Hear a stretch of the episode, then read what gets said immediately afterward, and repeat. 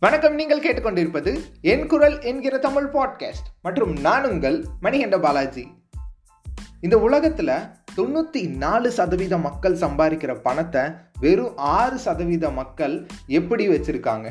அதே சமயம் இன்னொன்று நீங்கள் தெரிஞ்சுக்கணும். இந்த உலகத்தில் அறிவாளிகள் யாருமே பிறந்தது கிடையாது. அறிவாளிகள் வந்து இந்த உலகத்தில் அறிவை பெற்று அறிவாளி ஆனது தான் அதிகம். சரி அந்த அறிவாளிகள்லாம் என்ன ஒரு கான்செப்டை தெரிஞ்சுக்கிட்டாங்க? இந்த பணக்காரங்களுக்கு தெரிஞ்ச கான்செப்ட் இந்த சாதிச்சவங்களுக்கு தெரிஞ்ச கான்செப்ட் இந்த எல்லா மிகப்பெரிய அதாவது பேரறிஞர்கள் அவங்கெல்லாம் இருக்காங்களா? அவங்களுக்கு எல்லாத்துக்கும் தெரிஞ்ச ஒரு கான்செப்டை இப்போ நானும் கற்றுக்கிட்டேன் நான் பெரிய ஆளாகணும் இல்லையோ அதெல்லாம் தெரியாது. என்னை பொறுத்த வரைக்கும் எல்லாருக்கும் இந்த கான்செப்ட் போய் சேரணும். Like it's like a Thirukkural எல்லாருக்கும் போய் சேர்ந்துருக்குல்ல? அந்த மாதிரி ஒரு கான்செப்ட் தான் இது. இதை என்னன்னு தெரிஞ்சுக்க இந்த எபிசோட ஸ்கிப் பண்ணாமல் தயவு செஞ்சு முழுசாக கேளுங்க. முழுசாக செஞ்சால் வாழ்க்கையில் என்றைக்குமே நல்லா இருக்காங்களது நான் இப்போ கற்றுக்கிட்டு இருக்கிற ஒரு இன்னொரு விஷயம். ஸோ அதனால் இந்த எபிசோட ஸ்கிப் பண்ணாமல் கேளுங்க. வாங்க கேட்கலாம்.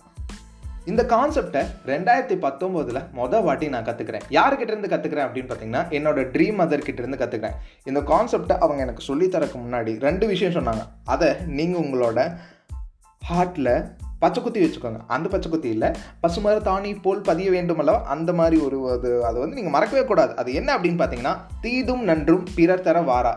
அதே சமயம் இன்னொன்று என்ன அப்படின்னு பார்த்தீங்கன்னா believe in yourself always and never believe to believe someone இதை ஏன் அவங்க எனக்கு சொன்னாங்கன்னா நம்ம இப்போ ஒருத்தங்களை நம்பி சொல்லும் போது அது நம்மளுக்கு ஹர்ட் ஆகி அவங்க நம்மளுக்கு பகையோ இல்லை வந்துட்டு வேற ஏதோ கோபமோ நமக்குள்ளேருந்து தான் வெளியே வரும் பகையும் கோபமும் ஒருவனுக்குள்ளே வெளியே வந்துச்சுன்னா அந்த ஆப்போசிட் இருக்கிறவனோட இனம் வந்து அழிஞ்சிரும் அப்படின்னு என்னோட ட்ரீம் மதர் எனக்கு சொன்னாங்க. அதே சமயம் ஏன் வந்துட்டு எனக்கு அந்த தீதும் நன்றும் பிறத்தர வாரா சொன்னாங்கன்னா நம்ம தீது நினச்சோன்னா நமக்கு தான் ரிஃப்ளெக்ஷன் நம்ம நல்லது நினச்சோன்னா நமக்கு தான் ரிஃப்ளெக்ஷன் நம்ம வந்து மிரர் மாறிங்க. நம்ம நல்ல எண்ணம் இருந்துச்சுன்னா வாழ்க்கை இருக்கும். கெட்ட எண்ணம் இருந்துச்சுன்னா வாழ்க்கை அழிந்து விடும் அதுக்கு அந்த ஒரு லைன் தீதும் நன்றும் பிறர் தர வாராதே போதும். ரெண்டாவது என்னோட குருநாதர் வந்துட்டு இந்த செல்ஃப் கான்செப்ட் அதாவது நான் இப்போ சொல்லிட்டு இருக்கிறது வந்து செல்ஃப் கான்செப்டை நீங்கள் தெரிஞ்சுக்கணும். பணக்காரங்களுக்கும் அதிபுத்திசாலிகளுக்கும் அதுக்கப்புறம் வந்து அதிகாரத்தில் இருக்கிற எல்லாருக்குமே இந்த செல்ஃப் கான்செப்டை தான் அவங்க வந்து ப்ரியாரிட்டி கொடுத்து தெரிஞ்சு வச்சுருக்காங்க. ஏன்னா உங்களை பற்றி உங்களுக்கே தெரிஞ்சுன்னா மற்றவன் எவனும் உங்களை ஒன்றுமே பண்ண முடியாது. அதுக்கு ஆகச்சிறந்த உதாரணம் நிறையா இன்ஃப்ளூயன்சஸ் அதாவது அவங்க வந்து படம் நடிப்பாங்களாம். அவங்களுக்கு அது வரவே இல்லை. ஆனால் நம்ம ரெண்டு மணி நேரம் போய் உட்காந்து பார்ப்போம். ஆனாலும் வந்துட்டு அவங்க சொல்லுவாங்க என்னால் முடியாத முடிச்சு காமிச்சிருக்கேன். வராத அவங்க ட்ரை பண்ணுறாங்க ஆனால் நம்ம போய் பார்க்குறோம். அது நம்ம தப்பு. ஆனால் அவங்க வராத ட்ரை பண்ணி அவங்களோட இம்ப்ரூவ்மெண்ட்டை பண்ணிகிட்டு இருக்காங்க. அது வந்து அவங்களோட நல்லது. அவங்களுக்கு தெரிஞ்சது அந்த செல்ஃப் கான்செப்ட் என்னோடய குருநாதர் என்ன சொல்ல வந்தாங்கன்னா நம்மளோட ரெண்டு காது கேட்குறதையும் ரெண்டு கண்ணு பார்க்குறதையும் வாய் ஒரு டைம் தான் பேசணும்.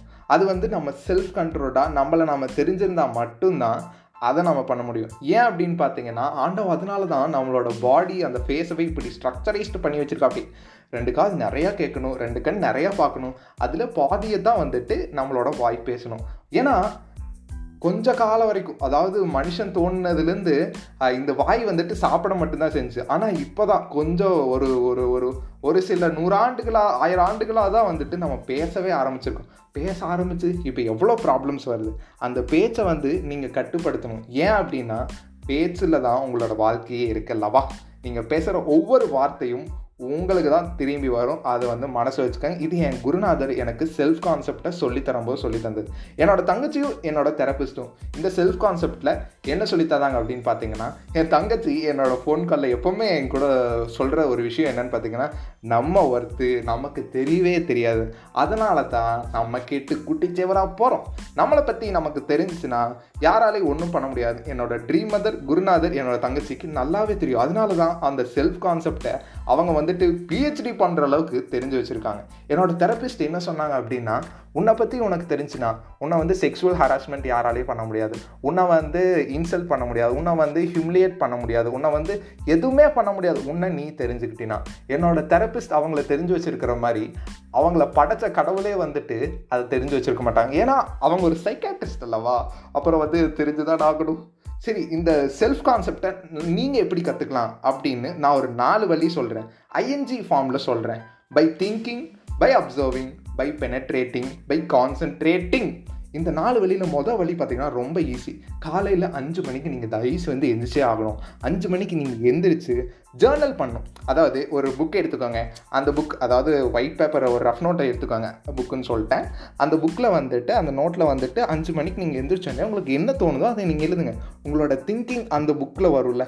அந்த புக்கில் நீங்கள் எழுதும் போது உங்களோட காலை சூப்பராக இருக்கும். இது வந்து வித்யஸ்ரீ வந்து என்னோட கண்டென்ட் க்ரியேஷனில் அவங்க ஒன் ஆஃப் த ஒரு செம்ம ஆள் அவங்க. அவங்க வந்து இது பண்ணிகிட்டு இருக்காங்க. நான் வந்து ஒரு ஒரு ஒரு மாதத்துக்கு முன்னாடி பண்ணிட்டு இருந்தேன். இப்போ பண்ணுறதில்ல ஸோ இந்த ஜேர்னலிங் பண்ண ஆரம்பிங்க. பை அப்சர்விங் உங்களோட தாட்ஸை வந்து நீங்கள் அப்சர்வ் பண்ணுறது தான் உங்களை வந்து நீங்கள் மாஸ்டர் பண்ணுறதுக்கான மோ ரெண்டாவது வழி.